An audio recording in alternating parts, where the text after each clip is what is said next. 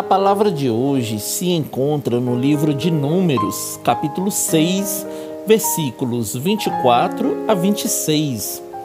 O Senhor te abençoe e te guarde. O Senhor faça resplandecer o seu rosto sobre ti e tenha misericórdia de ti.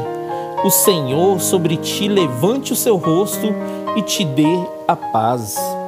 Olá, irmãos. A paz do Senhor esteja convosco. Que o seu domingo seja abençoado por Deus, querido. Que a glória e o amor do Senhor venha resplandecer e inundar todo o seu lar, enchendo os corações de seus familiares. Que Deus, em seu infinito amor, te conceda paz neste dia e te guarde de todo mal, em nome de Jesus. Amém? Que Deus abençoe você, sua casa e toda a sua família. E lembre-se sempre, você é muito especial para Deus.